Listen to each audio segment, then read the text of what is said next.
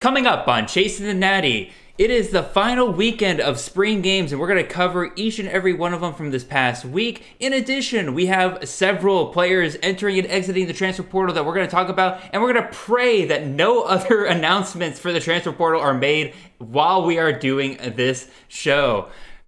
All this and more coming right after this.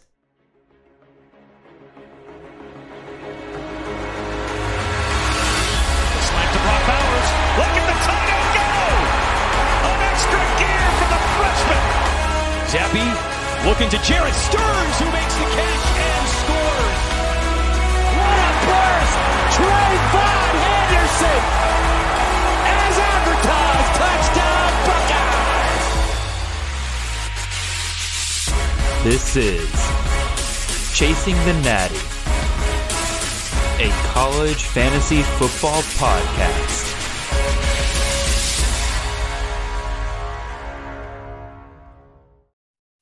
All right, welcome in everybody. This is Jared Palmgren, host of the Chasing the Natty podcast. I hope you guys are having a wonderful, wonderful ride to work on your Monday morning. I hope the traffic is all right, unless or well, again, I'm not going to wish traffic on anybody there, so I'm not sure where I was really going with that. Chris, I think you're muted, by the way.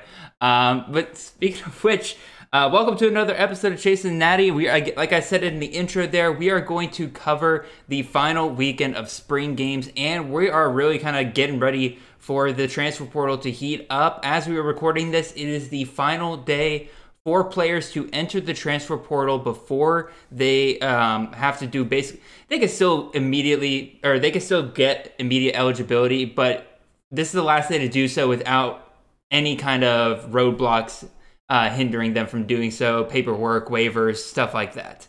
So, got a lot to get to today, but first, let me uh, reintroduce one of our more, more frequent guests onto this program. But he hasn't come on here to discuss any of the spring games, so I made sure he got on here for these last ones. Everybody, please welcome Maximus himself, Mr. Chris, Chris, Chris Moxley. Chris, welcome back onto the show, man.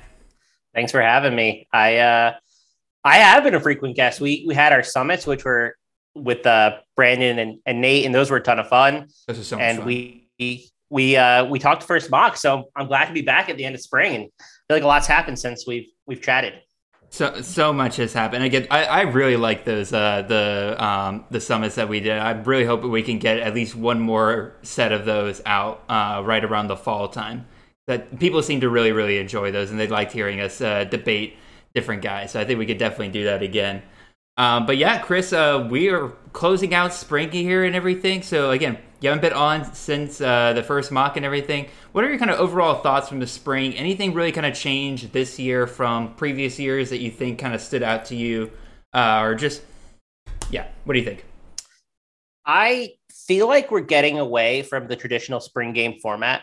Um, and this year was really a great example of that. Like I feel like more than ever, it was offense versus defense, or it was more of a scrimmage than it was a true game. And you were having drills in the middle. Like yesterday, Fresno had seven on seven in the middle of theirs. I mean, it's becoming less about having a true game and I think more about fan experience, which I think is great for fan, fans of the team, Mhm. but not as great for us. So I Yeah. wish we'd go. I wish more teams were doing the traditional spring game, but I don't think that's direction, the direction we're trending.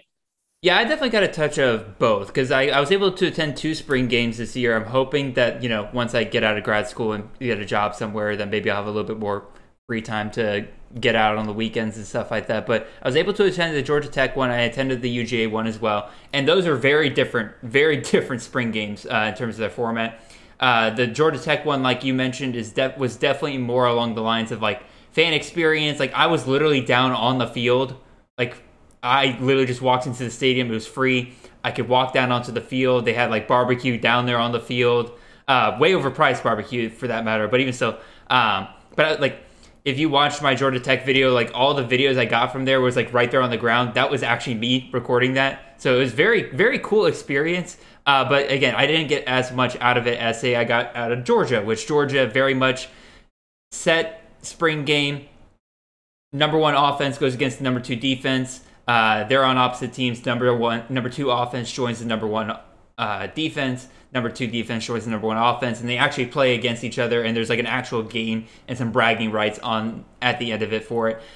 Again, as a fan, I do get the appeal of the Georgia Tech model and like the the, the teams who do it. And I think it really works for like these smaller teams because again, like you want to give people a reason to come to your team because like nobody goes to the Georgia Tech game or spring game being like, already, are we going to be a team that's going to dominate the ACC this year? Uh, probably not. But you'll come for some barbecue and like getting to see your like your team's players like up close and personal, sure. Uh, but again, as a CFF analyst, I definitely enjoy the Georgia model a whole lot more because it feels more structured and simulates an actual game day a little bit better. I I agree with that. I wish, uh, you know, I I've attended multiple South Carolina spring games, and there are a lot more games, and I've I've been to some scrimmages um, and practices and as well, and it's just a different environment. It's just a lot of fun when you can like root for players in the true oh yeah game sense. Um, so I I agree, I like it, but I also understand that they got to fill stands doing some fun stuff. So it is what it is. I don't know if this is something that like has been going on the past couple years, but one thing I really did notice was just like how much more pass heavy these teams have become in the spring games. Because like you mentioned um, a couple weeks ago, where you talked about, I, might have been South Carolina, but you're talking about like how pass heavy they were, like the, their neutral scripts seemed to be in the spring game. But like as the spring games kind of went on, I was like, seems like everybody's doing this, and it makes sense because like running the ball is by far the most physical part of the game, and it's also the area where you're most likely to encounter injuries. So like, why risk it? Uh, if you already know who your running back one's going to be, like, why risk it at all? Yeah, and you're you're not even seeing true RB ones carry the ball more than like yeah maybe ten times. Sometimes not even more than five, and sometimes they don't even get more than like a carry to start the game. I mean, there's no incentive to do it, and some don't even have um, tackling allowed. Sometimes yeah. it's legitimately two hand touch uh, for even running backs, not just quarterbacks. Exactly. And so it it's definitely it's a warm up, and that's I kind of been always the point of the spring game, I think, but it's definitely trending towards a less game like environment. And again, part of me like enjoys that because again, like if I'm actually there, I appreciate like getting to see things I don't normally get to see because um, that's some people just enjoy. People love access. They love being able to see like how the sausage is made. They like being able to hear the coaches a little bit better. Like a lot of spring games this year had like tons of interviews like with the coaches while they're down on the field coaching and stuff like that. I think that's great. But again, like for us in terms of like trying to get these to simulate a game day experience and like what these players will do on game day, definitely less and less to take away from. Um, and again, like I mentioned this on a pod two weeks ago, I think. I think I did it with um, Brandon or Nate, where basically spring games have become to me where it's like if you hear like a steady drum beat about somebody like out of camp and you're like, okay, I don't know whether to believe this or not. Spring games tend to be where that's kind of confirmed. Uh, good examples are Tyrone Tracy out of Purdue. Uh, we've been hearing about him all spring, and like once the game day got there without Milton Wright on the field, he definitely seemed like the guy that they were wanting to get touches on the ground and through the air. Uh, Arik Gilbert was another one where again I've been hearing the drum beat all all spring, and I'm like, okay, is he really back? Like, or am I getting behooved here? Goes out in spring day, catches three balls and two touchdowns. Is clearly a, just a monster in the red zone. I'm like, I guess Arik Gilbert's back. Here we go. So, alrighty. I oh, you got any more, Chris? No, I was just gonna say I'm kind of in the same boat. I just I'm taking less away from the actual game and more about the role a player has on yeah. um, and how they're being deployed. Yeah, that yeah.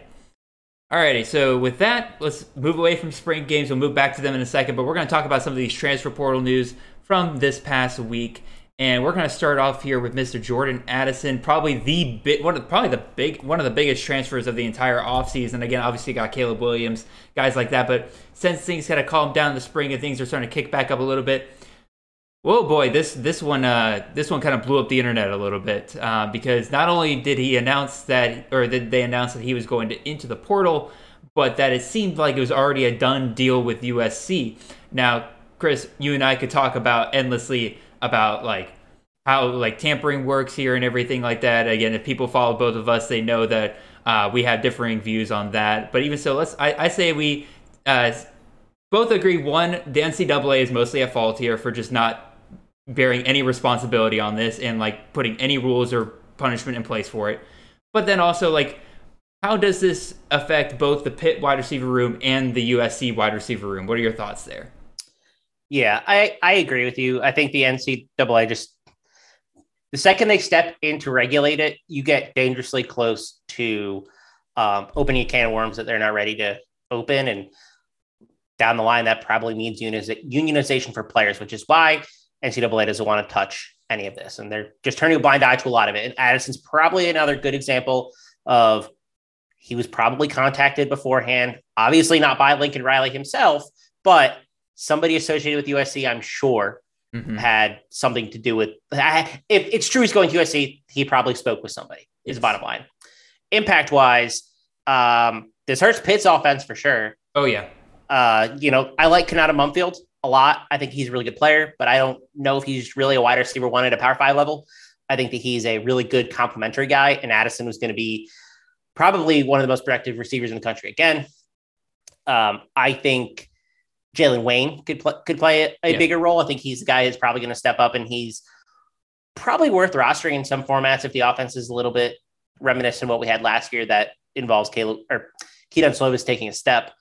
We'll see. Uh, it's great for USC's offense. I mean, I think they're looking for a second guy there or a first guy. I think the one-two punch of Mario Williams and, and Jordan Addison will be really strong. Mm-hmm. Um, I just like I, Mario Williams is definitely the leader there currently, but they don't really have a lot of great options behind him. Gary Bryant's interesting.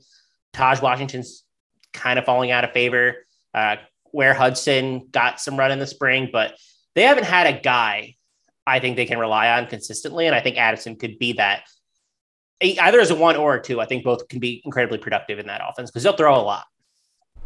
Yeah, I think probably the bigger uh, takeaway for more of the takeaways for me are on the USC side of things, but I will touch on Pitt here. Uh, first of all, I think that losing Kenny Pickett was probably a big pusher here for Addison.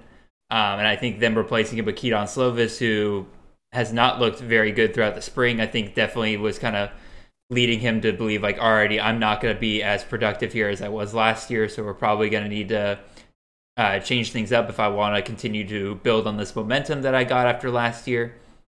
Um, so there's that, and I agree with you. Uh, Jalen Wayne's definitely somebody I'm now keeping an eye on. I do like Konata Mumpfield as well, but neither one of those guys are going nearly as high as I had Addison.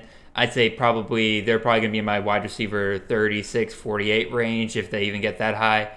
Um, and again, I'll have to look into a little bit better to see like which one I like a little higher than the other. But on the USC side of things is where it kind of gets interesting because this will have been the fourth major wide receiver that Lincoln Riley had, would have brought in through the portal this year. This year, because he got Addison here, Mario Williams, uh, Brenden Rice, uh, Terrell Bynum. That's four receivers I could think of off the top of my head. How do you feel if you're a guy like Tyrell Bynum or Brenden Rice or something like that, where you feel like like Riley's bringing in you as like his chosen guy, but then he just continues to bring in guys to replace you almost immediately. Um, and I'm not saying that like that's not part of the I'm not saying that's not part of the equation. Like that's a risk you take with the transfer portal and everything like that. But I do wonder if this is going to start again. It's one of these things where we're living in a wild time in CFB where players are transferring all over the place and everything like that. But I do think it's going to be another one of these kind of case studies where people are going to start seeing like, all right, yeah, I could transfer to a major program, but is the grass always going to be greener even if I do get there? Because like you've already seen the gra- the grass isn't greener when players enter the portal and then they just don't have a location. But even like for some of these guys, like, all right, I got to USC, like I've I've arrived, like I'm going to be part of the Lincoln Riley offense. But then again, he just keeps bringing in guys, and again, this isn't like I'm not saying that this is like an illegal thing by Riley's doing or that he's like lying to kids or anything like that. Like that's I, I don't that's not what I'm trying to say, but what I am saying is like I do think it'll be interesting to see if this is something that coaches kind of point to down the line to tell their guys like, hey, like it may sound great, but this isn't gonna like it isn't always the best case scenario for you. What do you think about that, Chris? Yeah, I so I think two things. I think each player thinks that they are good enough to earn a starting spot. They say, hey, like they believe in themselves or they don't get here, right? Yeah. Like that's just the mentality a lot of players have. But I don't think it's going to deter any players because you see the same thing happen every single year at Ohio State. Like Ryan Day consistently over recruits and players still go there because they have success. They believe they're the best. They believe they can win out. And that's not always true, obviously, mm-hmm. but it's just the mentality of these of these kids. And Lincoln Riley saying, "Hey, you can compete for a spot on this offense. Look at all the players I put into this league." And that's what that's what they're buying. And and whether they should be or not, I these kids have a lot of confidence. Yeah, and you like to you like to see it, but again, it, it it does hurt some of them in the long run. Yeah, and and no doubt about that. again, let me let me be very, very very clear. Like the the players have every right to make this decision. That is the whole goal of this. Is that we want players to.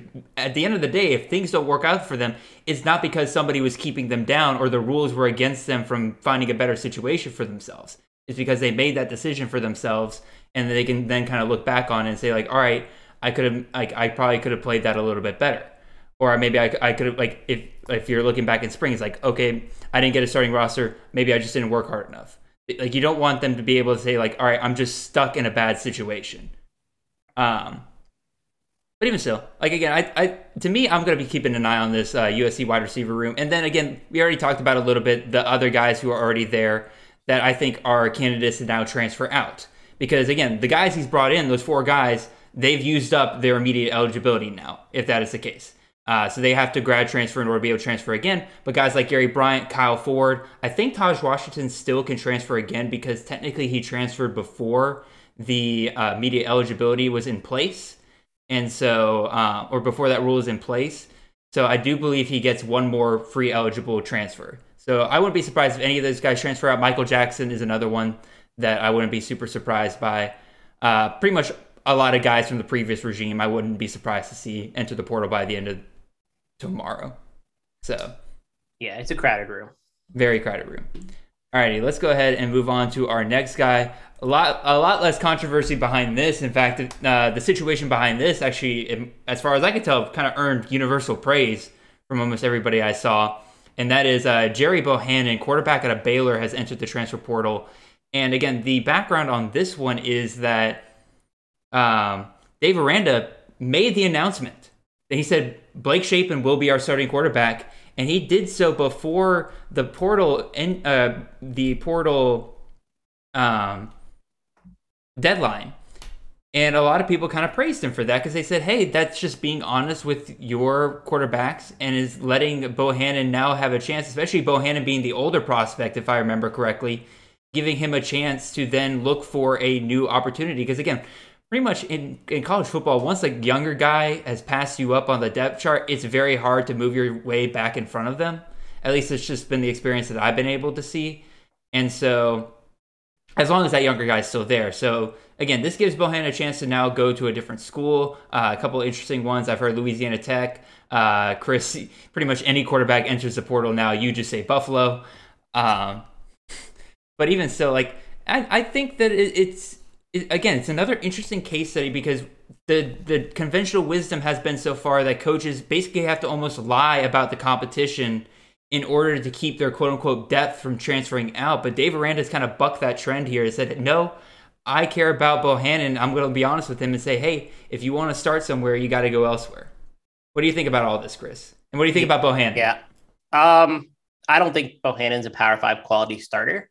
So I think he probably ends up in the MAC in the Sun Belt, something like that. I I really don't think that he has the passing ability to do it, but he's a really mobile quarterback. So I mean, he he can definitely flourish in um, you know a G five conference, doing you know more against a little bit lesser competition. So mm-hmm. I do think he'll end up um, losing Tech's an interesting one. They could they could use him. Um, but yeah, there's there's a couple places that he could go and, and do well.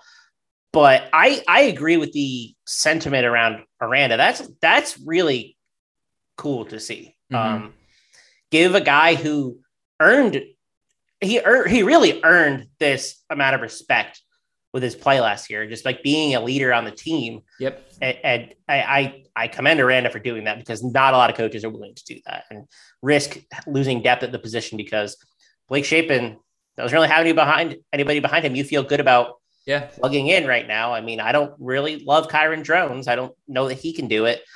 So it, I would not be surprised if they actually added somebody from the portal as well, and at like a older, the other 60 year guy, um, just for depth. But Mm-hmm. I really like that he he did this for Gerry Bohanon because Gerry Bohanon is a starting quality quarterback, so he deserved this chance.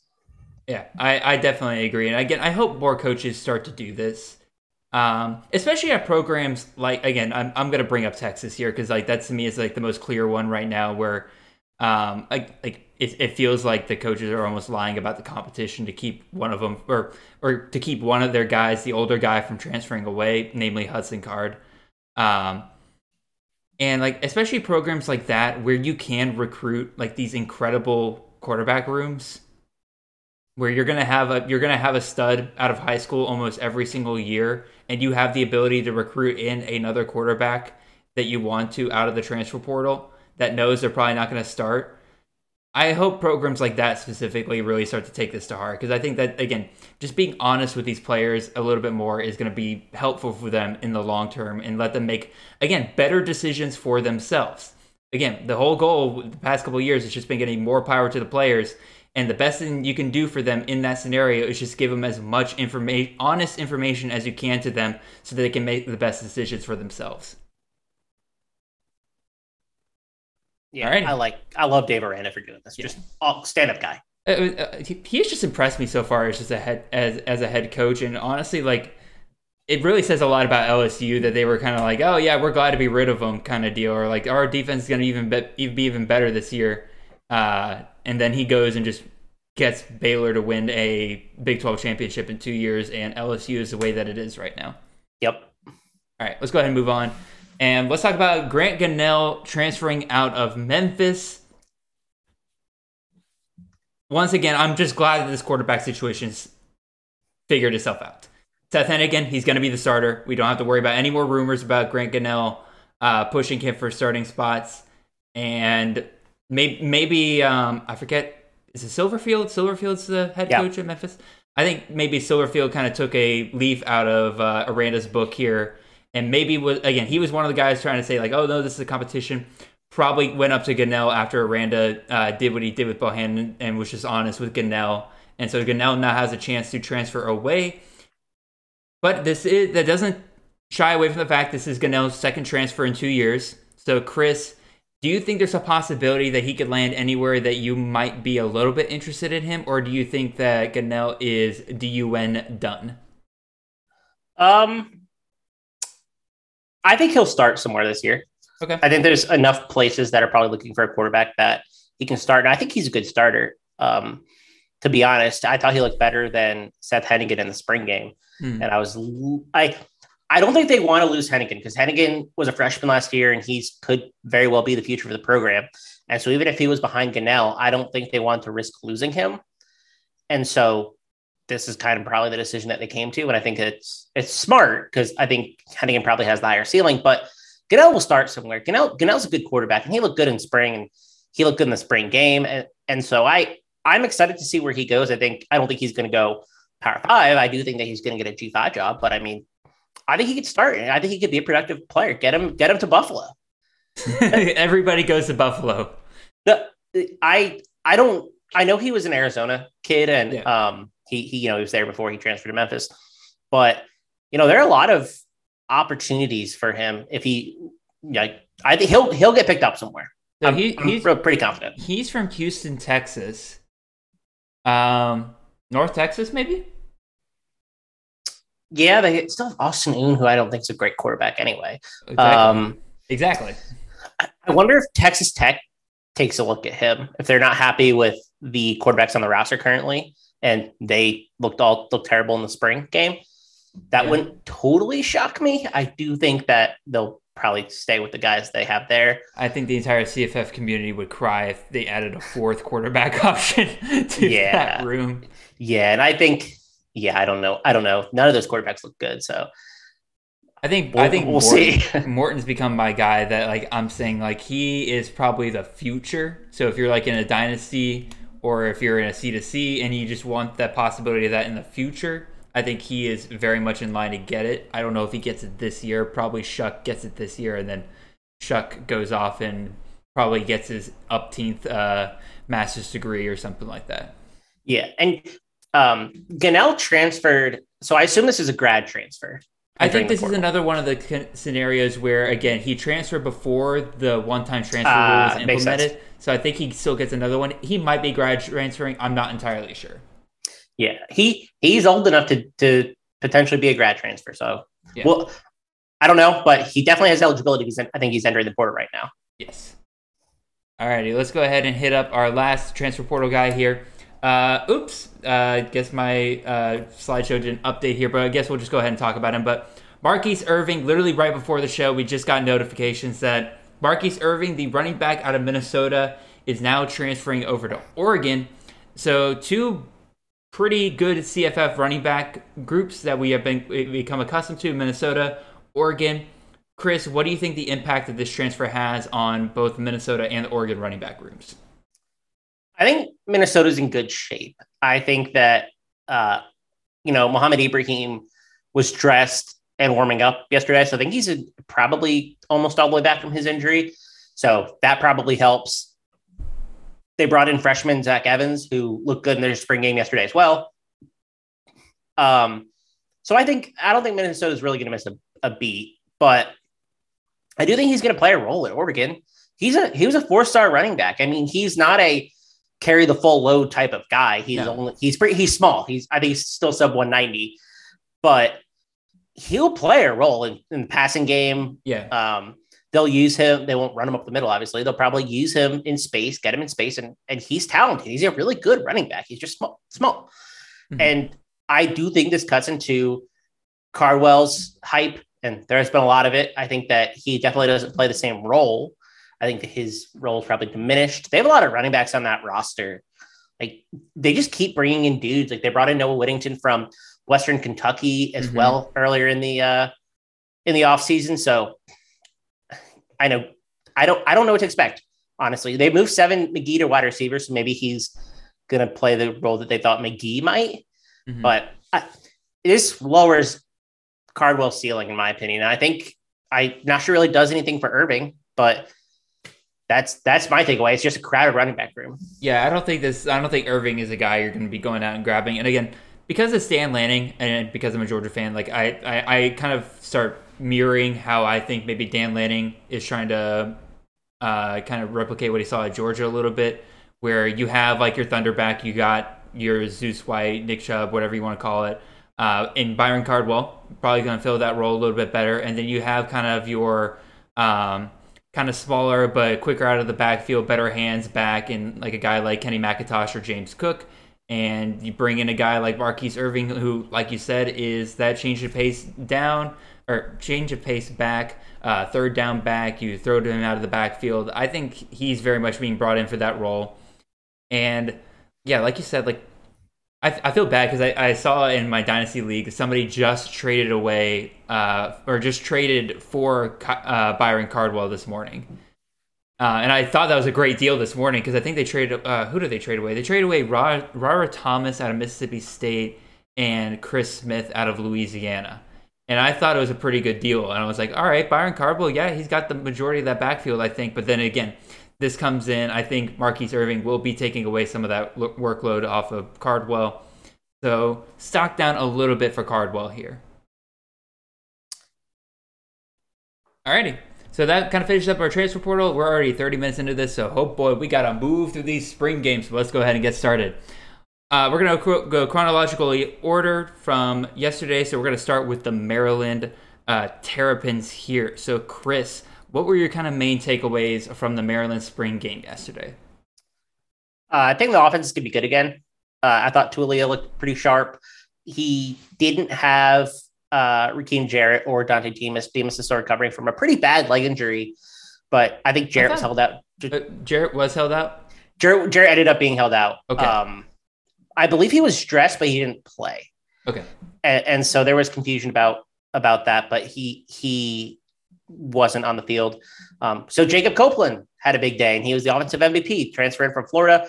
I think he's a, a pretty interesting piece, especially if Demus isn't ready. And Demus if you don't remember, had a really tough injury against Iowa, pretty gruesome leg Gruesome. injury, and so yeah, it was it was bad. So I, you know, he might not be ready, and I think that this offense could support a good wide receiver, and it might be Copeland, considering we had the opportunity for Rakim Jarrett to play a bigger role last year, and he didn't.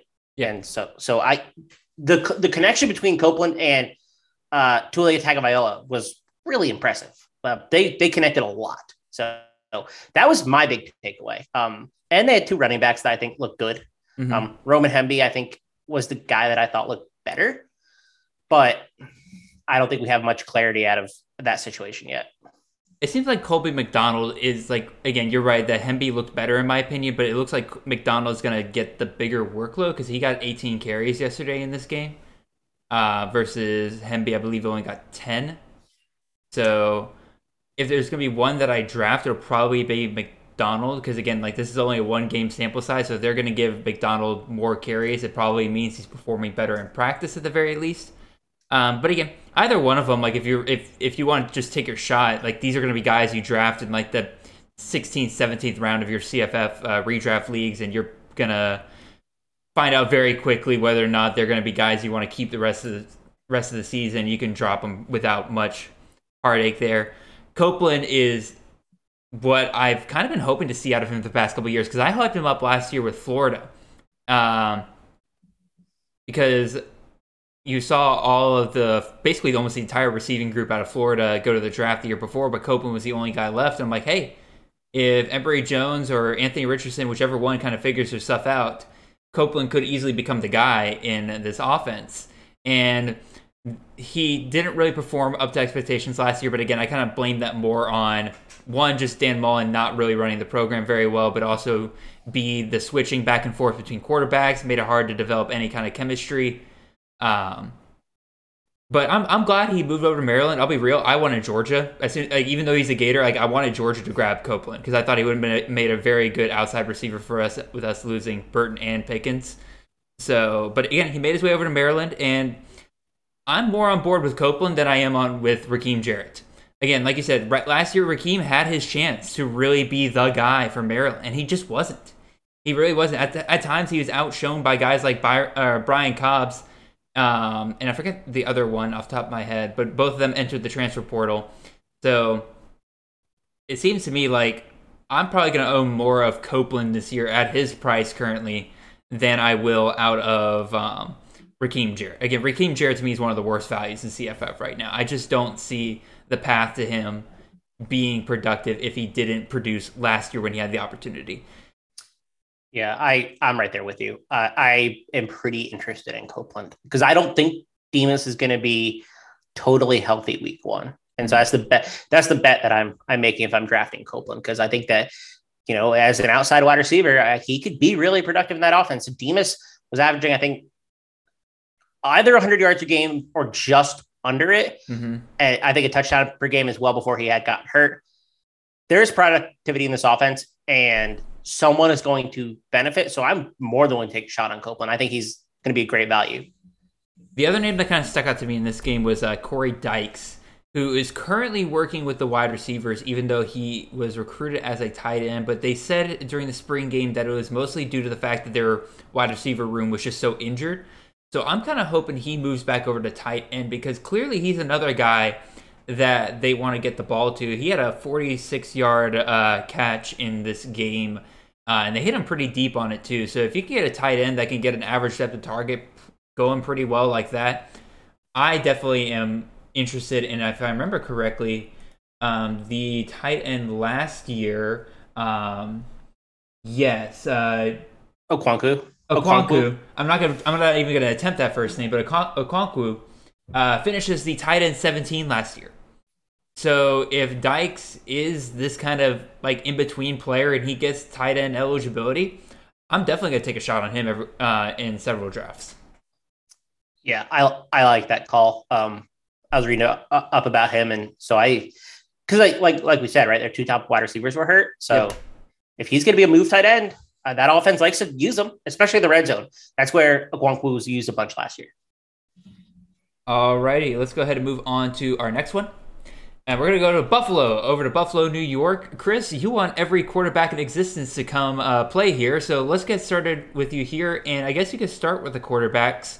Um, any of them that were here that stuck out to you? Uh, I thought Casey Case was the best quarterback on the day.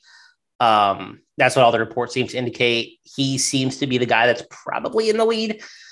I don't know if I love that. I mean, I don't think any of the guys there are really great quarterbacks. I'd love to see them add a transfer. I've been doing it all, saying that all offseason. I think that this is an offense with potential. I think Quian Williams, the train, uh, he transferred from Eastern Michigan, I think two seasons ago. Yes. Really awesome player.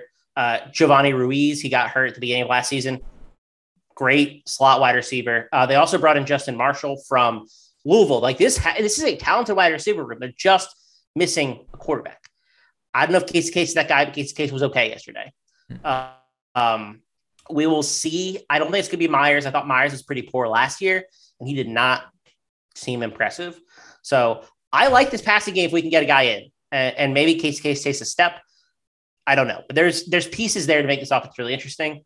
But the winner of the day, one of my favorite running backs, Mike Washington. He had only nine carries, but he was awesome. Uh, everybody was raving about how how great he looked. Uh, he bulked up a little bit. I think he's going to be in for a very productive season, and he caught the only passing touchdown on the day. It's true. I I really really like Mike Washington, and I think he's the guy over Ron Cook, and um, I think Ron Cook might be the RB three.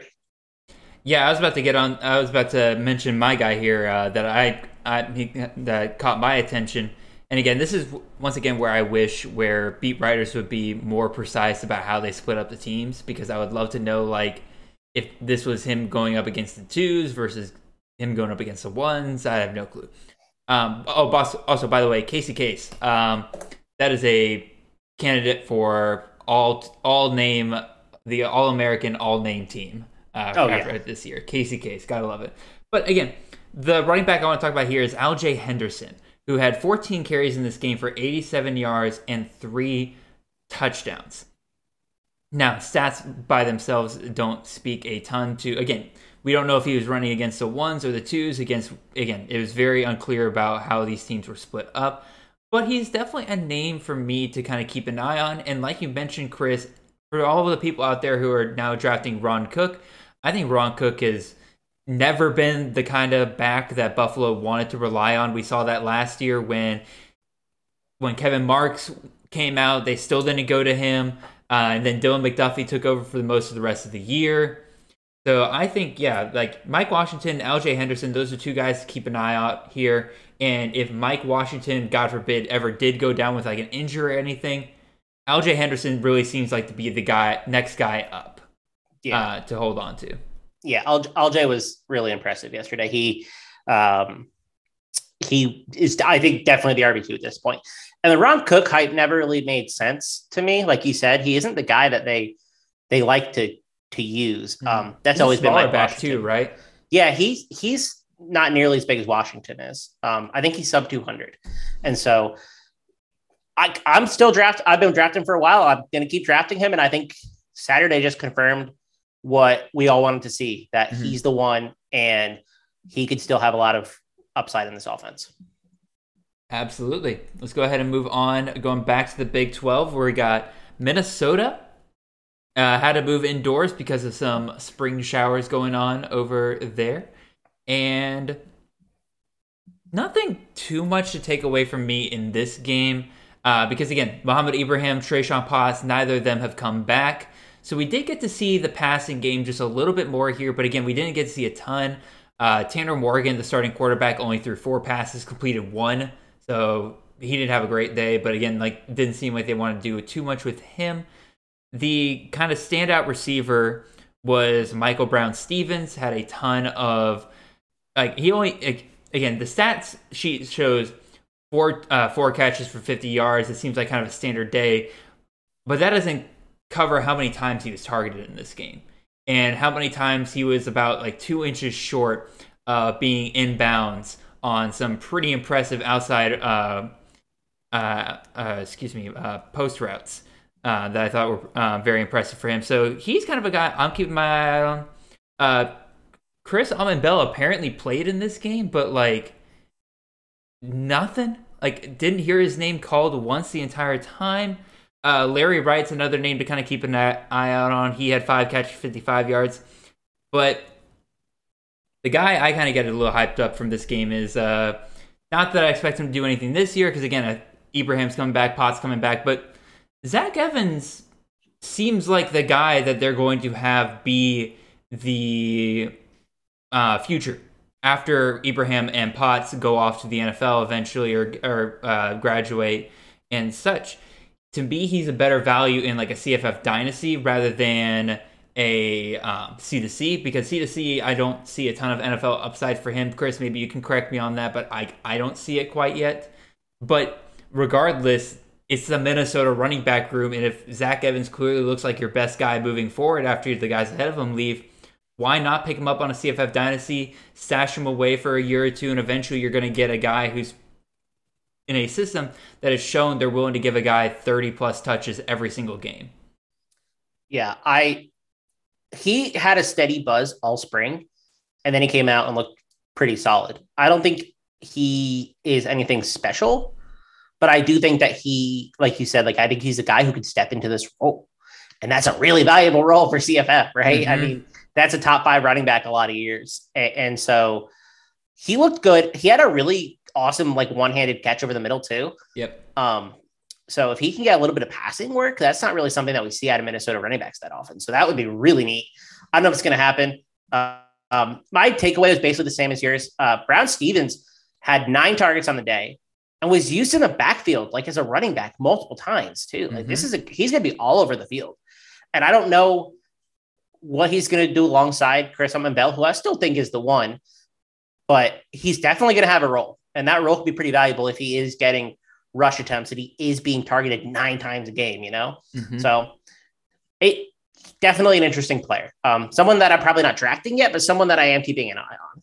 Yeah, I'm definitely not to the point where I'm drafting them really in any kind of format yet. Uh, Chris Bell probably takes a hit for me uh, compared to where I have right now because I think I have him let's see, I'm a wide receivers. I have Autman Bell at the uh, wide receiver 63.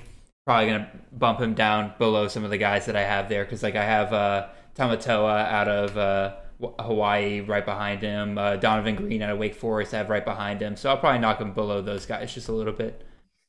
Uh, but even so, like to me, the big takeaway was Zach Evans. If you're in a dynasty league, he is somebody that I would probably spend like I'm not gonna say top draft capital on him, but like if you're getting into like the round like five six range, I definitely like he is he is in a valuable enough position where I would definitely say go get him. So let's go ahead. Let's go ahead and move on. Fresno State going over to California. And Chris, I think we're both on the same page here where for the most part there isn't a ton new to take away from the Fresno State spring game. The, all the usual suspects did pretty well. Like Jake Haener's starter, there's no real question there.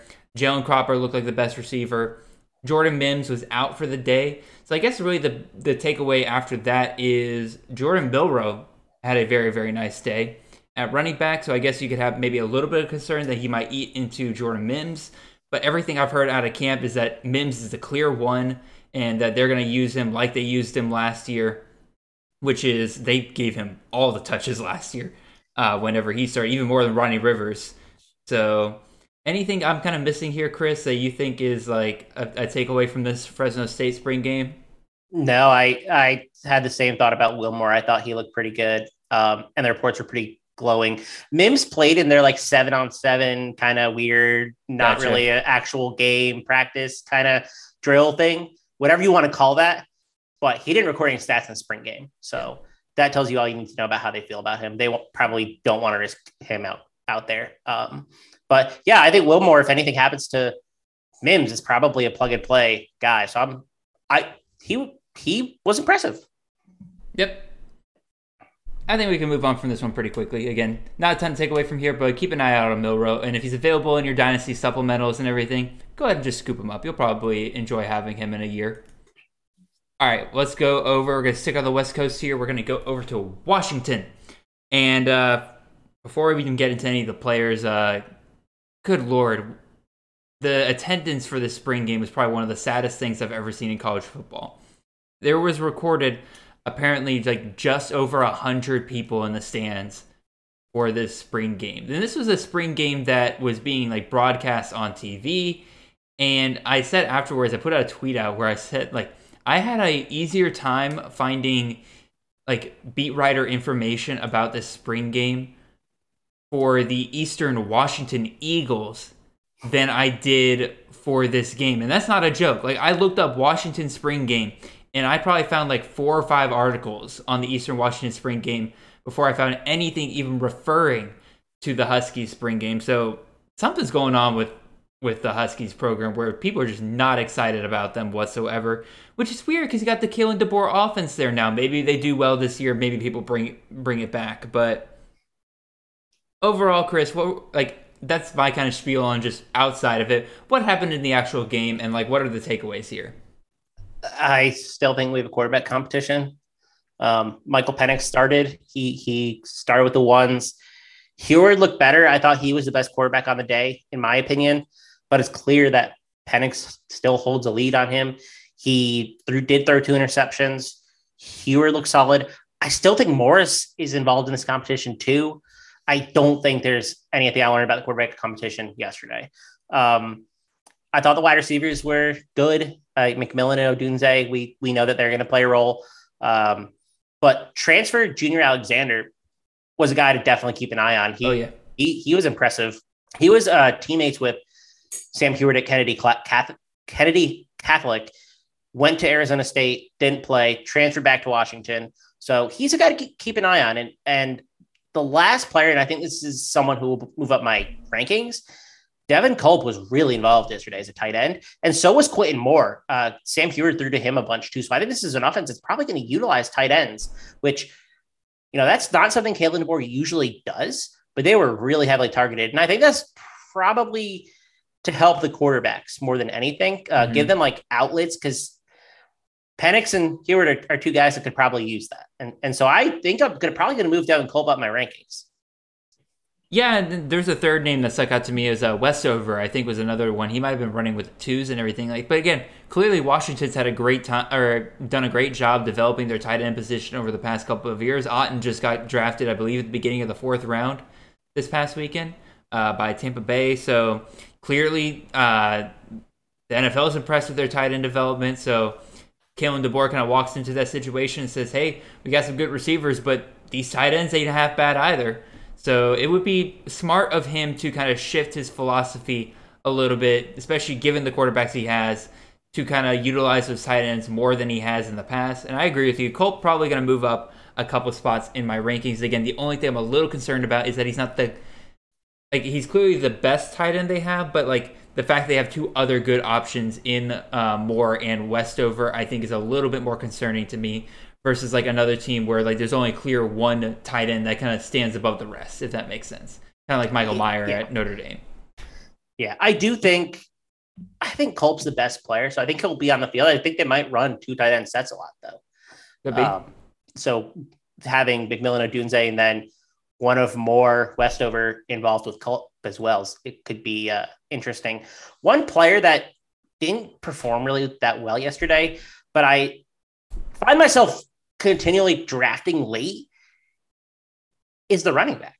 Dumas. Aaron, Aaron, yeah, Aaron Dumas. Like, I want a Kalen DeBoer running back.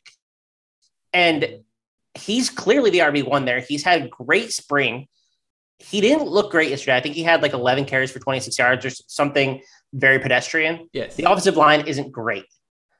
But I want a Kalen DeBoer running back, and he's not getting any buzz at all. So he's a guy that I have recently moved up rankings and will probably be drafting considering he either doesn't get drafted or goes the last round. Yeah, no, Dumas has been somebody I've been keeping my eye out on, and like some people kind of got off of him when they brought in like uh, Wayne T out of Virginia. I don't think that's going to be any kind of impact nah. there. And like when I looked at Aaron Dumas, like the thing that stuck out to me is that he just feels like the same kind of back that Ronnie Rivers was. And I said to myself, I'm like, hey, like if he looks like it, it's it's like the old saying. It's like, well, if he looks like a Ronnie Rivers, smells like a Ronnie Rivers, sounds like a Ronnie Rivers, probably going to be in that Ronnie Rivers role for Kalen DeBoer. And again, Ronnie Rivers, if I remember correctly, if I can look it up real quick, finished last year. Uh, it's probably going to be lower than we expect. Yeah, he finishes RB sixty five last year, um, but he did um, he did have several top thirty six finishes. So if that's the case, I'm probably looking at a pretty good upside there for a guy that's basically going undrafted in most leagues right now. So I'm with you, Chris. I think Aaron Dumas is definitely somebody that people should be keeping an eye out for. Yeah, just the upside of Yeah. the pick, right? It's just you. It's hard to find a guy who could have 20 to 25 touches a game late in drafts, especially having passing game work, and I think he's one of them. I agree 100%. I need to keep an eye, I need to keep him in mind the next time in one of these uh, deep best ball leagues. All righty, let's go ahead and move on from Washington. Uh, we're going to the I, I I don't want to say the bottom of the barrel, but let's be real. Akron's been one of the worst power or one of the worst FBS programs the past couple of years. But is there reason to be excited for here with the Akron spring game? Is there anybody we're kind of keeping an eye on here, Chris, that maybe we want to look at come the season?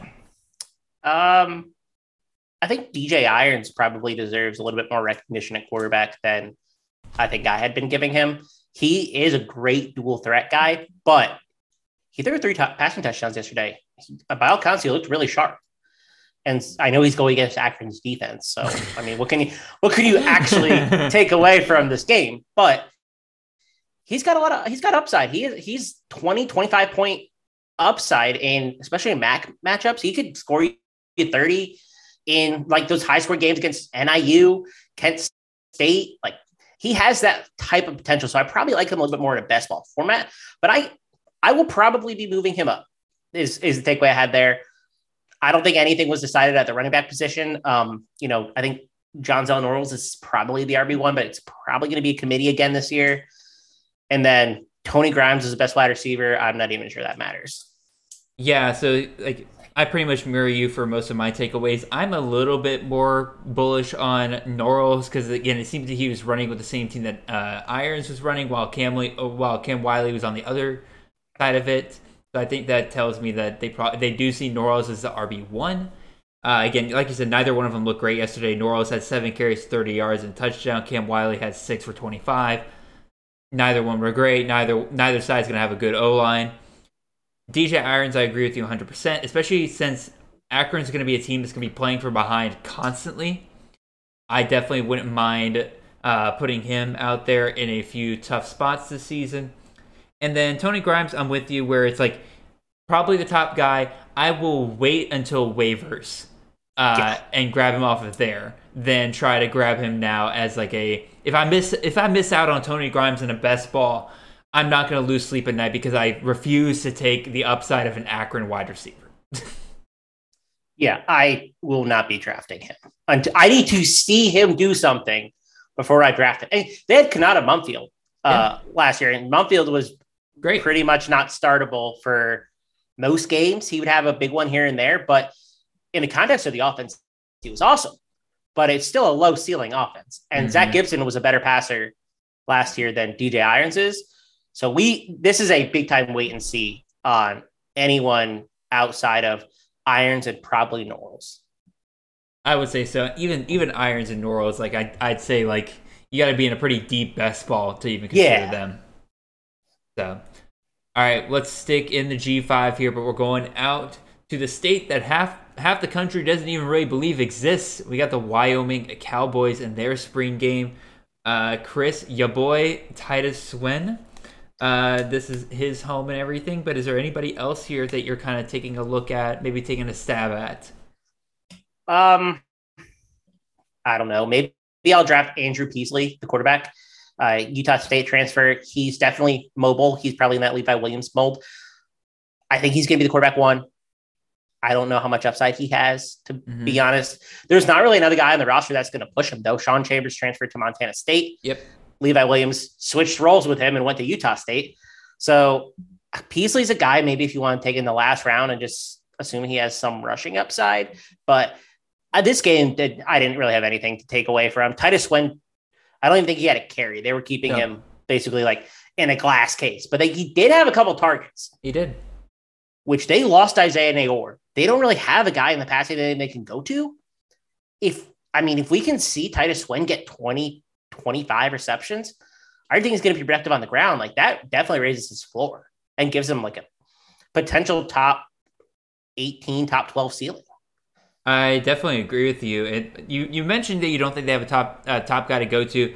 I'm going to disagree slightly. I think Joshua Cobbs, uh, with his six receptions and 58 yards yesterday, kind of showed that he might be a guy that they are willing to go to.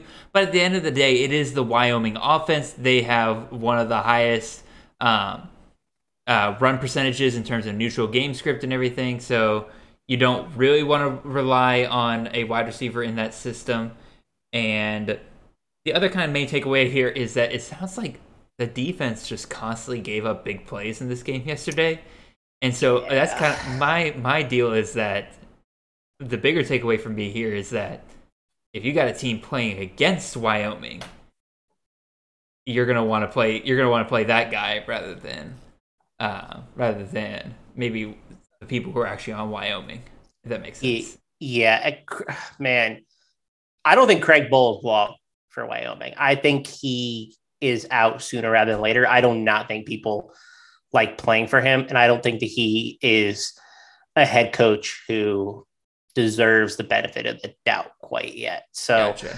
I would not be surprised if in a couple years, like maybe next year, Craig Bohl was out and we brought somebody else in. But for now, he's going to run a heavy run heavy system, and you know you we will uh, draft Titus Swen. But yeah, they lost a lot of players to the transfer portal this year. Um, oh, especially so on de- especially on defense. So I think this is going to be a bad team this year. It's going to be really, really, really bad team this year. And again, that's why I'm a little bit more interested in Joshua Cobbs because again, just the game script they're going to be put in is going to cause them to pass just a little bit more. Uh, but also, again, Titus Swen getting receiving work is making me a little bit more bullish on him because he's not going to get game scripted out of games now, if that is indeed the case. Um, yeah, I think that pretty much covers it for Wyoming. Let's hit up our last spring game here. We got the California Bears, a team that we don't typically go to for CFF production, at least not, last couple of years. But is there anybody really that kind of stuck out to you here, Chris? Um, like Jaydn Ott stuck out to me. Damian Moore, the two running backs there, I think are interesting.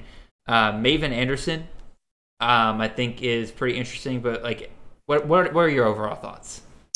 Yeah, I have the same thought on the running backs. I, I think Jaydn Ott is a guy who um, a lot of, of the Cali beat writers were hyping him up. He, um, and he he's a four star kid. It's not like he's some random three star. He has the pedigree, so I'm really interested in him. Um, Damian Moore looked good, like you said. I thought Jack Plummer looked good at quarterback. You know, he's the Purdue transfer. Um, lost the job to Aidan O'Connell about halfway through the season. I I think he can support maybe a wide receiver here. And so you mentioned Anderson. I think Anderson, he was a four star kid last year. Has again the pedigree. Uh, J. Michael Sturdivant had a nice catch early. I think he and Anderson are probably going to be starting wide receivers. They lost all their starters last year. Yeah. Um, so you know, I Crawford's gone. He was he had been the wide receiver one there. I think there's a, a role for someone to fill. I thought Anderson was the best in the day. So I I'm taking a stab on him. Probably like I I just moved him into my rankings okay. um, earlier today. So that tells you kind of what I think about him. Deep a deep draft, I would probably take a shot on him. Do you think the running back situation here, do you think it's going to be split between Damian Moore and Ott, or do you think it's going to be the Moore show this year and then Ott is kind of the guy next year? What do you think? Um, I think it'll probably be split. I would be surprised if Ott got more than like 30% of the work early. I think maybe at the end of the year he can catch on, but I don't. He's a guy that you have to take in dynasty, and I yeah. don't think you need to draft him in. I don't think even in a, a, deep best ball you're drafting him. I I think that he's like a wait and see if something happened to Moore maybe, but he's definitely a guy that I want to target in, in dynasty leagues, um, in C2C leagues. I mean, he's he's a player who I think is impressive and I think will have a big role in this offense. It's an offense that likes to run the ball if they can. I mean, mm-hmm. Chris Brooks transferred out, but they want to run if they have the opportunity to. So I, I like Ott. And they definitely have the quarterback now to pass it if they wish, because uh, Jack Plummer's a pretty good passer. Definitely not a good runner, but uh, he, he can definitely move the ball through the air and help out Anderson there. So that pretty much brings us to the end of our show. Um, anything else, Chris, you want to touch on here today before we kind of finish up here? No, I it it's sad time being at the end of uh spring. I, you know, I I always enjoy covering covering the spring games and, and following along. So now we're actually moving on to what I would call real football time. Yep. So it's exciting. No more the shows basically being written for me. I have to actually like take some time and plan these things out now, rather than just listening to spring games from this past week and being like, "All right, let's talk about it." Um, nah, I have. I I, I really do love uh, going back to when I can have like such a different topic every single week because like I got some pretty fun ones lined up in the next coming weeks. Um, I want to do a show based around uh, freshman supplemental drafts for CFF Dynasty. I think that'd be kind of a fun one. Um, best ball versus redraft. I think people would be. Uh, that's one I've been kind of throwing around here. Uh, we can do some discussions on, and then again, just kind of continuing to keep up with the transfer news and everything like that. Like, yeah, today's the de- today's the deadline, but we're gonna have people who are gonna transfer out, still try to get those waivers. You're gonna have people who are finding their uh, homes as the season kind of goes on. It's gonna be a pretty fun time. I am very much looking forward to it. Uh, Chris, what are the kind of stuff that you're working on right now that you want to tell the people out there? Now that spring is over, I, you know, we're doing a lot of uh, projecting position battles and stuff. I think we're going, we're going to start diving real deep into uh, more work on the CFF guide. Yes, you sir. Know, we'll, uh, we got, we done a little bit of work there and um, over the next, you know, month, six weeks, I think we're going to have a lot of uh, really interesting stuff. So now the, now that the rosters are kind of settled, we can start projecting a little bit better. Yes, sir. And absolutely make sure you check out Chris on any of the other shows that he goes on. He's on Devy Debate on uh, Wednesday nights, and then it is posted the next morning in podcast form. Uh, and I totally forgot at the beginning of the show to go through the whole uh, Campus of Canton stuff, but you guys are out there. You've listened long enough. You know all the spiels that I give out there, including the one I'm about to give you right now. Where if you're watching on YouTube, make sure you comment below, subscribe, hit that like button and all that other jazz. If you're listening on podcasts, make sure you follow us, leave a five star review wherever you can. All that great stuff. Really appreciate you guys listening. Chris, thank you so much for coming back on, sir. It is always a pleasure to have you on here. Uh, and we always have great conversations even before this show. And I wish I could just constantly just hit the little record button in, in secret right beforehand. Because, again, I think people would love to hear some of our conversation we had before and after the show. It's some good stuff. Yeah, thank, thanks for having me on it. I always enjoy, you know, talk, talking football and whether or not it's even players it, or just the idea, the way the sports go. And it's it's exciting. It's great time to be uh, be into college fantasy football. It's a it's a very fun time to just be a CFF fan or CFF or CFB fan in general because again things are changing. Uh, it's fun kind of watching everybody kind of figure things out. Uh, it can be scary at times, but also I think the, at the end of the day, the sport is still at its heart going to be the thing that we love. And so, plenty to look forward to, plenty to look forward in the coming weeks. Appreciate y'all listening. Y'all have a wonderful and blessed day.